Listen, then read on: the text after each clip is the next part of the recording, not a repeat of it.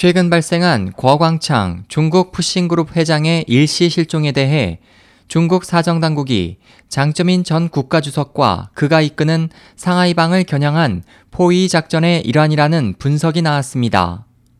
거 회장은 지난 10일 홍콩에서 상하이로 가는 비행기를 탄 후 나흘간 행방이 묘연해 실종설이 나돌았지만 14일 상하이에서 열린 그룹의 연례 행사에 다시 모습을 드러냈습니다.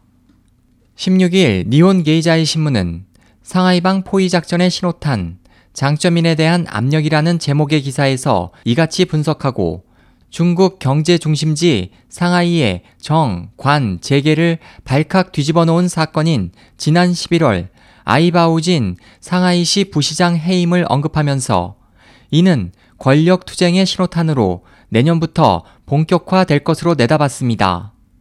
상하이의 기간 산업을 대표하는 바오산 제철 출신으로 중국 자유무역 시험 지구 책임자이기도 했던 아이바오지는 상하이 부시장 재직 중 경제 계획, 물가, 에너지 개발, 항만, 사회 안정 등을 아우르며 상하이 경제계를 주물러 왔습니다. 그는 상하이방의 핵심인 장 전 주석과 가까운 관계로 올해 1월 중국 과학원 상하이 분원 원장직에서 갑자기 해임된 장점인의 아들인 장맨원과도 자주 어울렸습니다.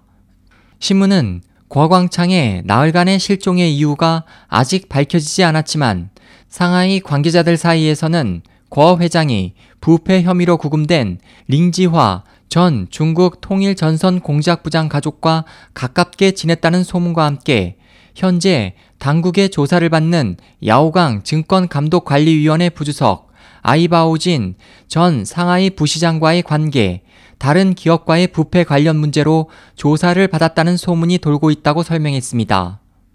신문은 해외 중화권 매체들을 인용해 최근 반부패 운동의 사령탑인 왕치산 당 중앙규율위원회 서기가 모습을 드러내지 않는 것도 주목할 만하다며 그가 지난 11월 초 중난 하이에서 헨리 키신저 전 미국 국무장관을 접견한 이후 지금까지 공개석상에 나타나지 않고 있다고 짚었습니다. 이에 대해 중국 국내외 언론들은 왕석이의 과거 세 차례 잠적했던 당시에도 모두 거물급 사정과 관련이 있었다며 이번에도 부패 호랑이를 잡기 위한 준비 중이 아니냐는 소문이 돌고 있어 2017년 중국 공산당 대회를 앞두고 내년부터 상하이를 무대로 한 권력 투쟁이 본격화할 것으로 전망하고 있습니다. SOH 희망지성 국제방송 홍승일이었습니다.